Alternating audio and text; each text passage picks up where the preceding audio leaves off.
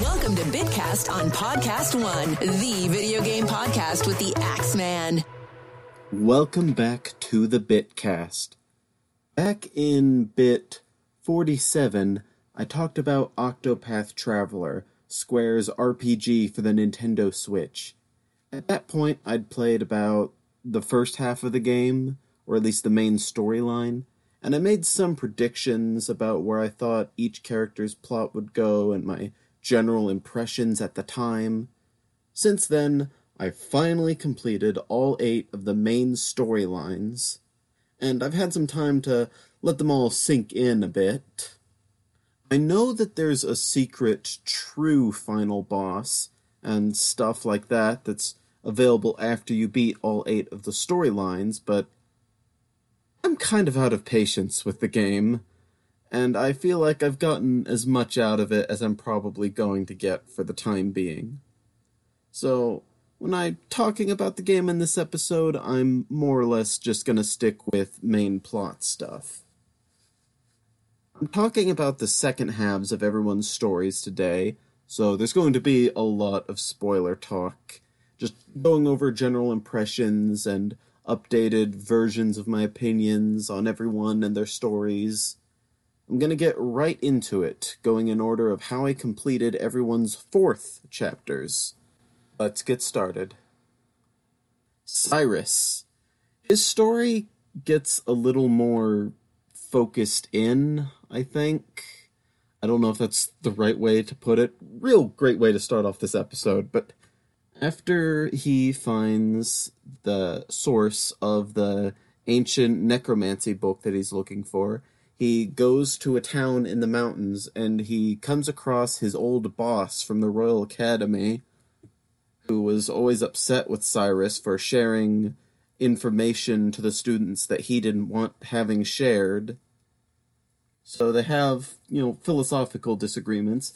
And then it turns out that the headmaster is in league with all the necromancers and stuff, and he basically turns into demonic Senator Armstrong, and you have to kill him. And then for the fourth chapter, we follow his sidekick all the way to an ancient ruins in the forest with talks of ancient disasters and catastrophes, all that kind of stuff all along the walls and the hieroglyphs and in missing books that have been lost to humanity for the ages. Cyrus and the final boss have similar disagreements over the value of knowledge and whether or not things should be shared or things should be kept secret. And ultimately, Cyrus believes that knowledge wants to be free. Knowledge is not good or bad, it's just a tool to be used by whoever's willing to use it and that he just loves teaching and seeing people learn and learning for himself, even from the people he's taught. And really, it's just kind of an admirable trait of his. He's still this big, goofy guy, but he definitely has some convictions that I can admire. Since his story was the one I finished first, because I wanted to go in reverse order of how I met them all in chapter 1. His final boss was the first one that I encountered, and I was a little upset when I saw what kind of tricks his boss was using to make the fight harder. As I went through each of the final chapters, I noticed that each boss had their own unique gimmicks for shaking up the fight, which I thought was a good idea. You don't want to go back to the same well too many times. They weren't all winners, but they definitely found ways to make the bosses stand out from each other with their methods for countering your abilities.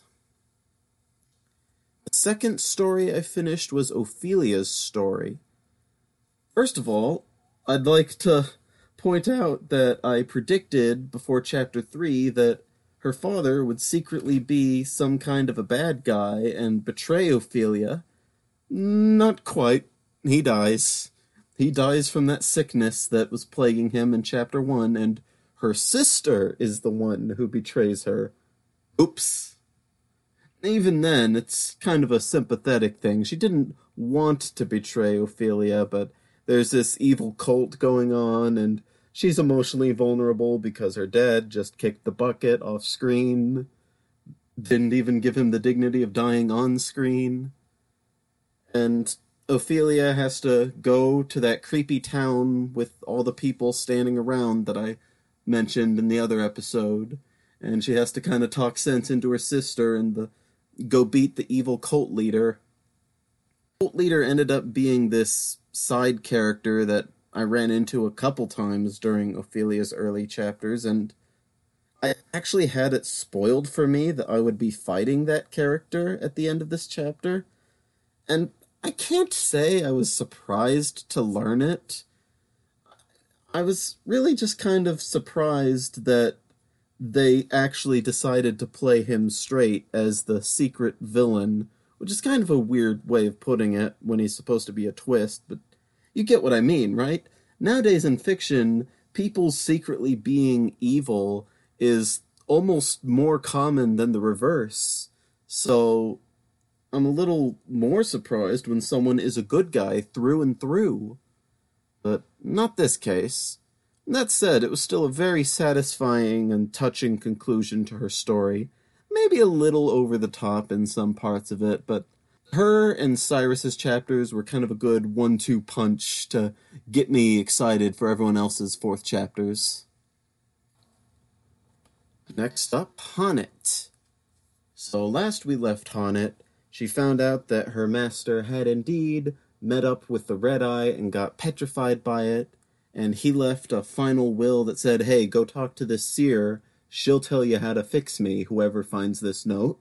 And so H'aanit finds the note and she goes to the seer. She ends up fighting a dragon and getting a special potion that will undo petrification as soon as the red eye hits you with it. And, you know, ostensibly you drink it before you're fully petrified because, you know, statues aren't really good at drinking things, at least not to my knowledge. After the potion is prepared, H'aanit is pointed in the direction of the Red Eye's current location, and they have to go through an entire desert and a bunch of monsters running in terror from the Red Eye. And it occurred to me that I had yet to see what the Red Eye actually looked like. We spend all of H'aanit's story hearing about it and how dangerous it is, and it just kind of occurs to me that I had no visual for the red eye. I just assumed it was this giant wolf or something until we finally come face to face with it right before the battle, and oh my goodness! It is not a wolf. It is definitely not a wolf.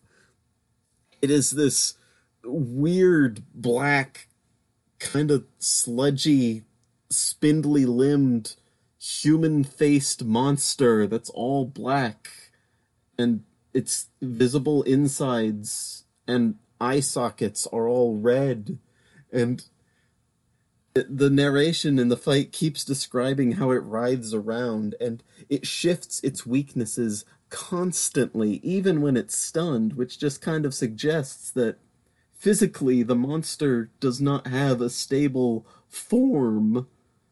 And this monster is just oh my gosh it is very striking to look at.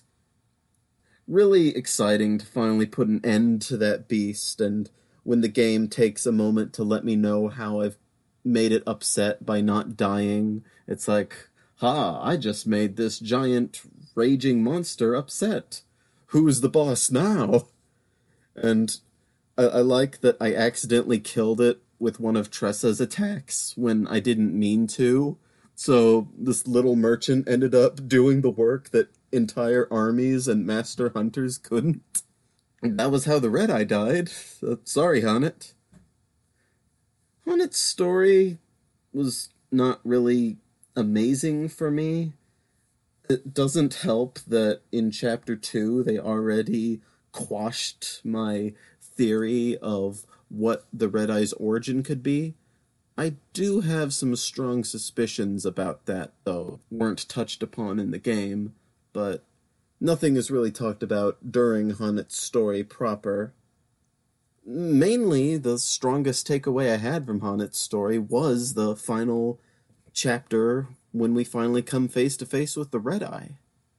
I should also point out that it never actually petrified me at all during the fight.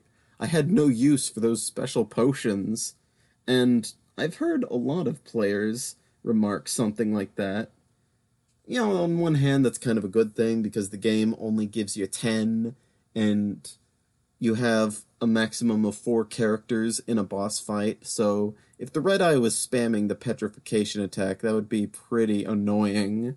And I didn't even use Alfyn's immunity to status effects abilities. He just plain didn't petrify us. I'm not sure what that was all about. Therion's Tale was the next one I finished. At first, his chapter 3 gave me a little bit of anxiety because I was told how difficult it would be, and it was a little annoying, but honestly, I did fine with it. No more or less difficult than, well, okay, I shouldn't say that because there, there, it was definitely more difficult than other fights, but it wasn't the most difficult fight. I mentioned that Therion had this mysterious partner in the past who was not around in the present, and sure enough, he's grown into a powerful master thief who is evil and abuses his lackeys and just all around bad dude. And he kind of triggers Therion's anxieties.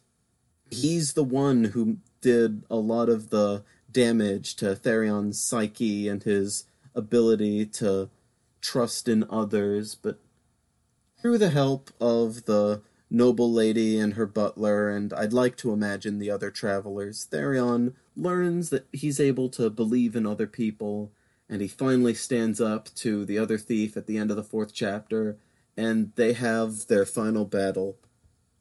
I really didn't expect the other thief to be Therion's final boss, but it, it just makes sense, and it's simple and straightforward enough to work. I really like it for that. I'm not sure why I didn't really see that coming.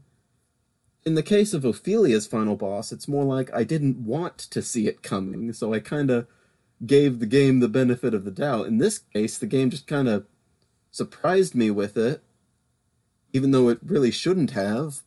But hey, I'm not going to complain about that. It, overall, it works.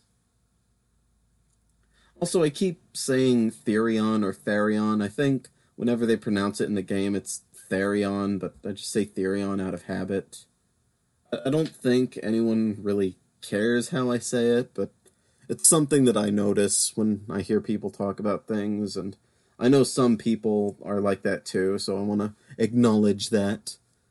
Oh, and uh, the butler with the exotic past is not Therion's long lost relative. He's just a former thief who became a butler. So there goes that prediction. All of my predictions are wrong so far.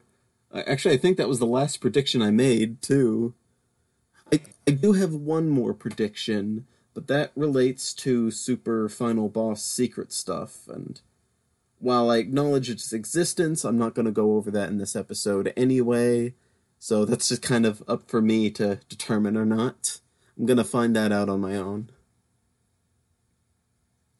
Alfyn's tale. Well, Alfyn did eventually stop having to deal with sick, dying little girls.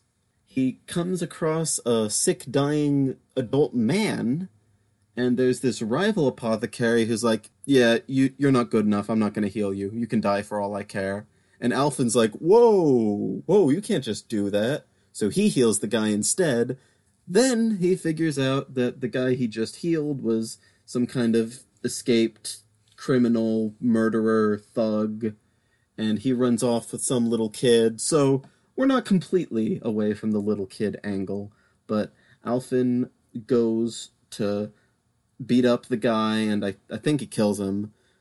But he saves the kid, and the other apothecary who wouldn't heal the guy is like, hmm, you see, I know not to trust all my patients because once I saved a patient and he killed my wife, so yeah. Does that do anything for you, Alfyn?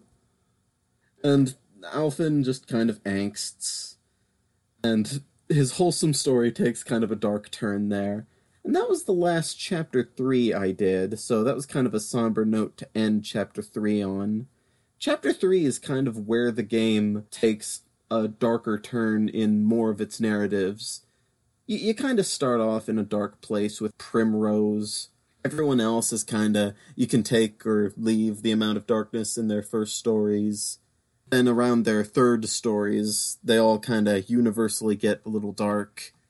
Ex- except Tressa's. We'll get to her.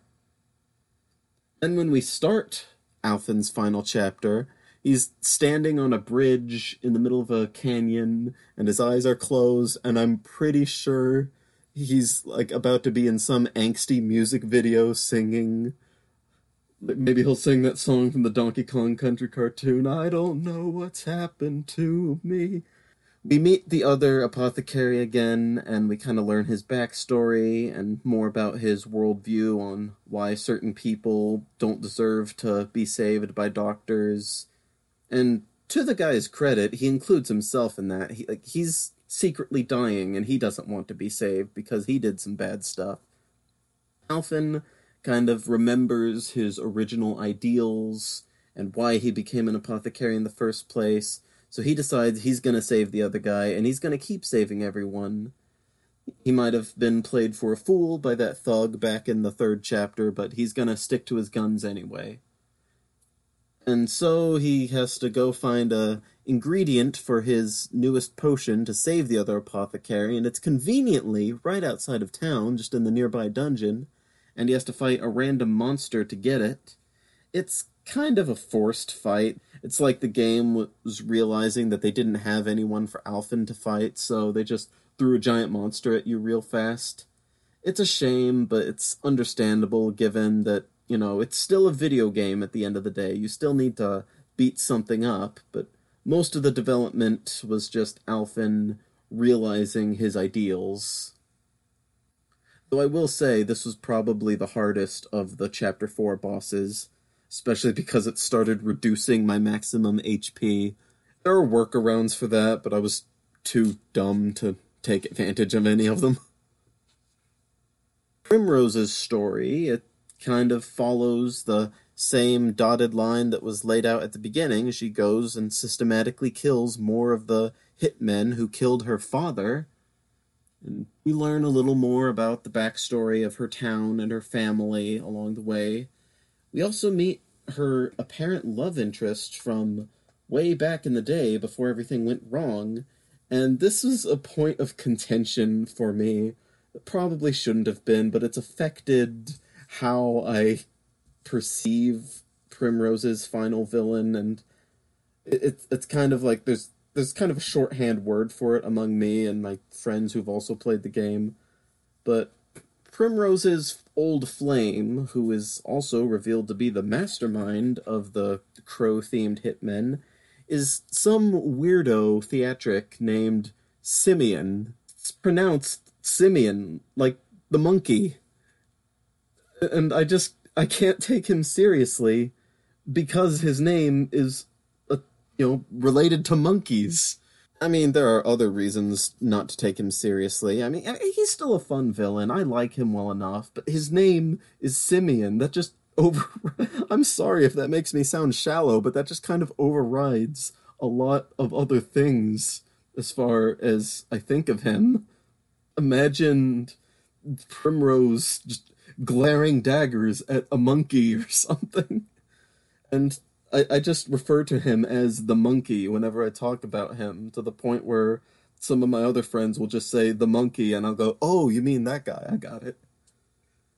Uh, but she does ultimately get her revenge, and we don't really get a satisfying conclusion from Simeon. He's just kind of true to his craziness all the way to the bitter end. And Primrose admits that she doesn't really feel better after getting revenge. She still misses her dad. She still doesn't really have a direction in her life, but she vows to go find one at the very least. She got her revenge. She's not that thrilled about it, but she's gonna at least find something else now, which is probably the best we could ask for in the circumstances. Revenge is kind of a tricky narrative.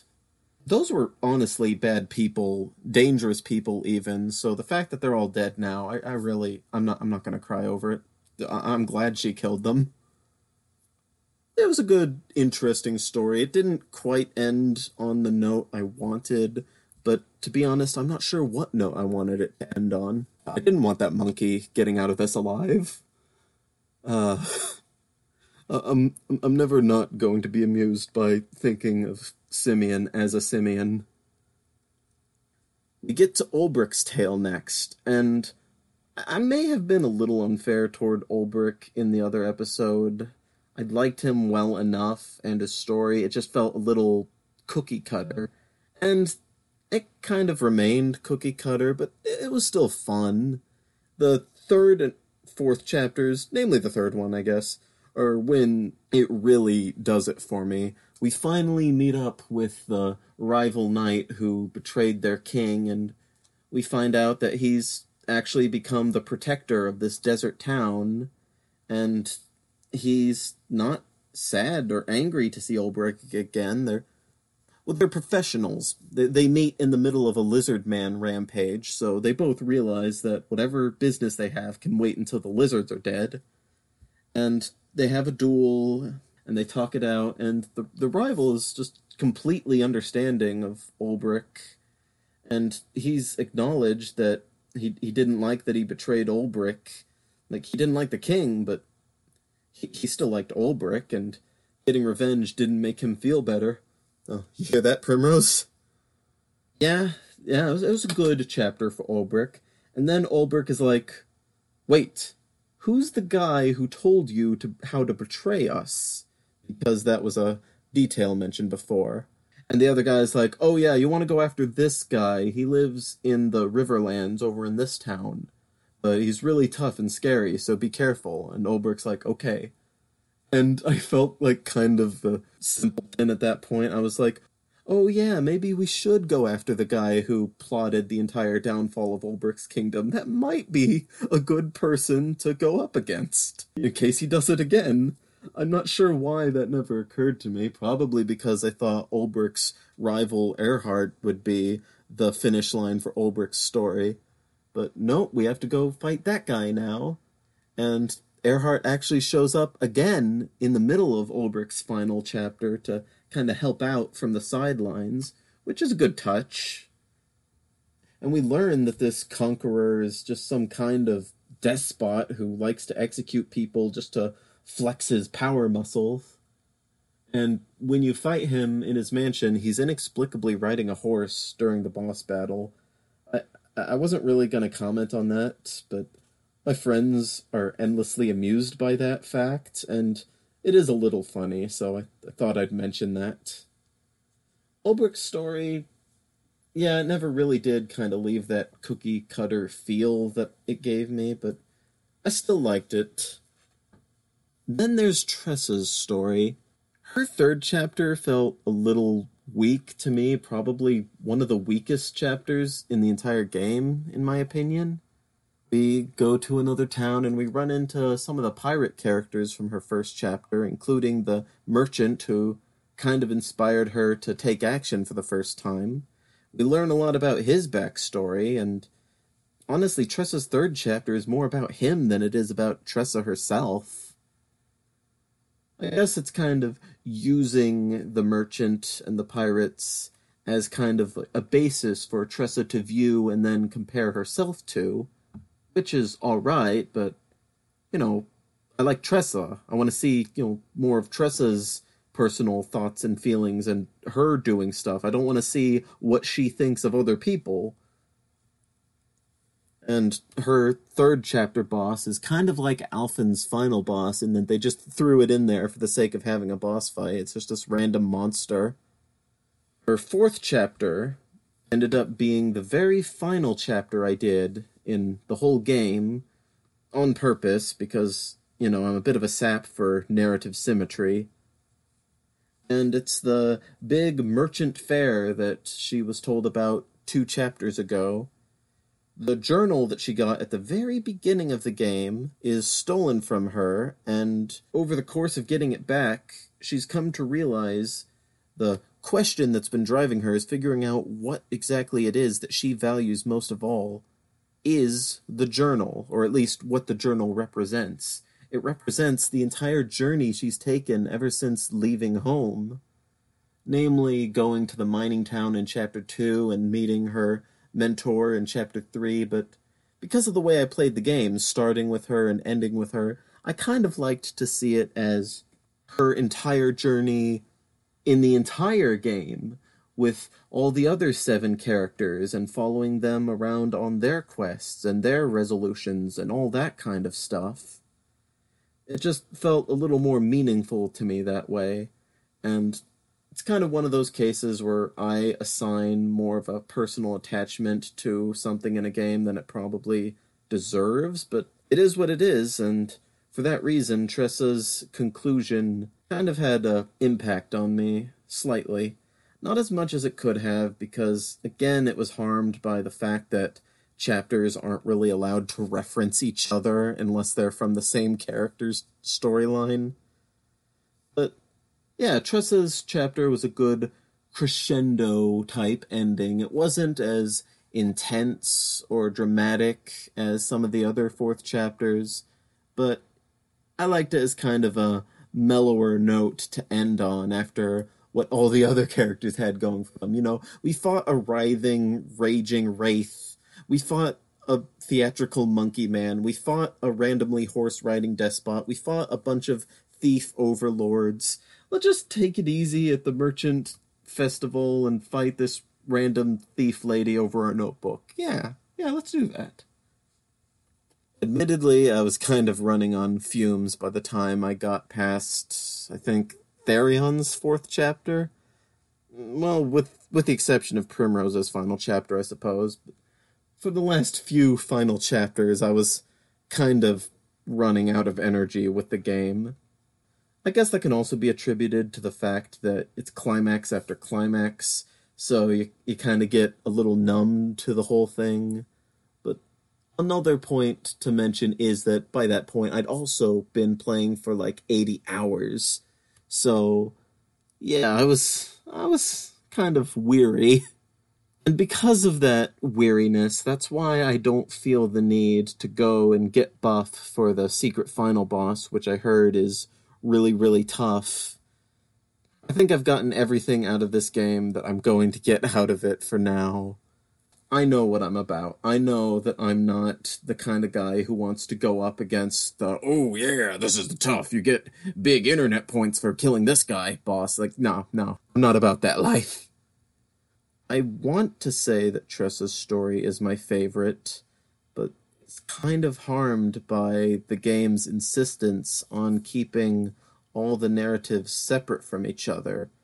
If I kind of put my own spin on it, then it does become a little more meaningful. And Tressa herself is still a wonderful character to watch and see what she does.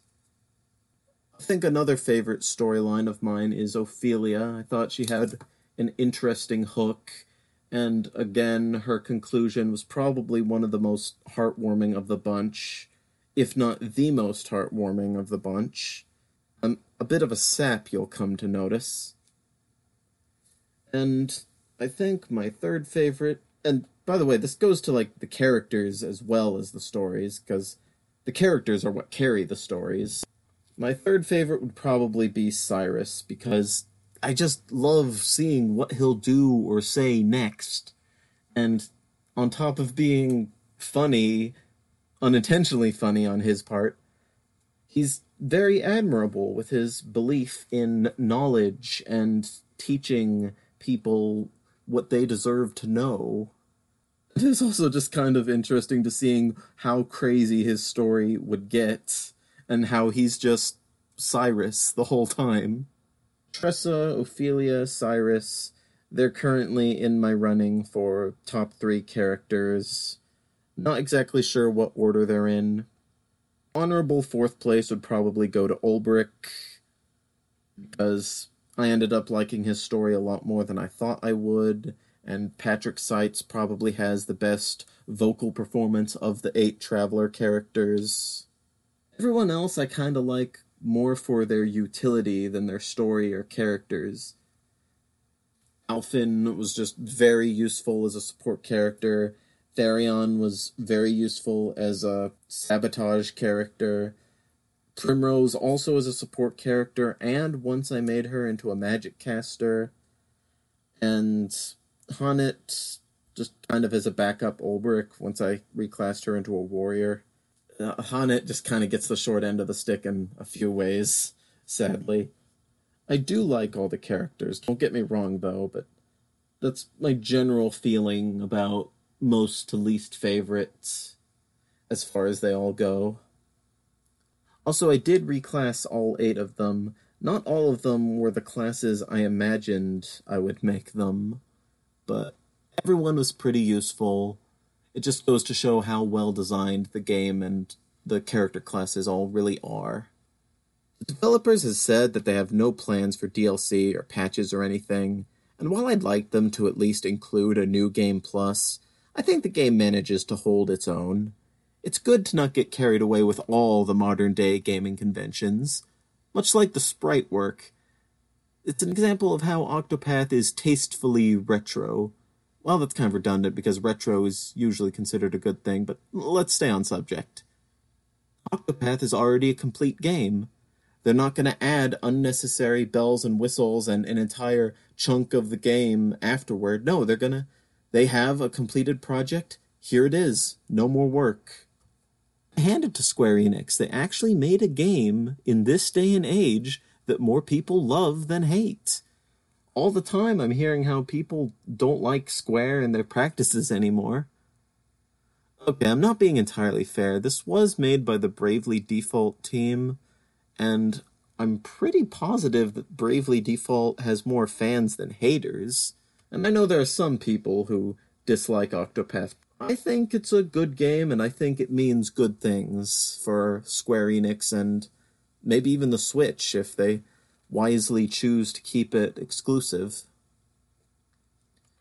Now that I'm more familiar with the game's music, it's time for today's favorite songs.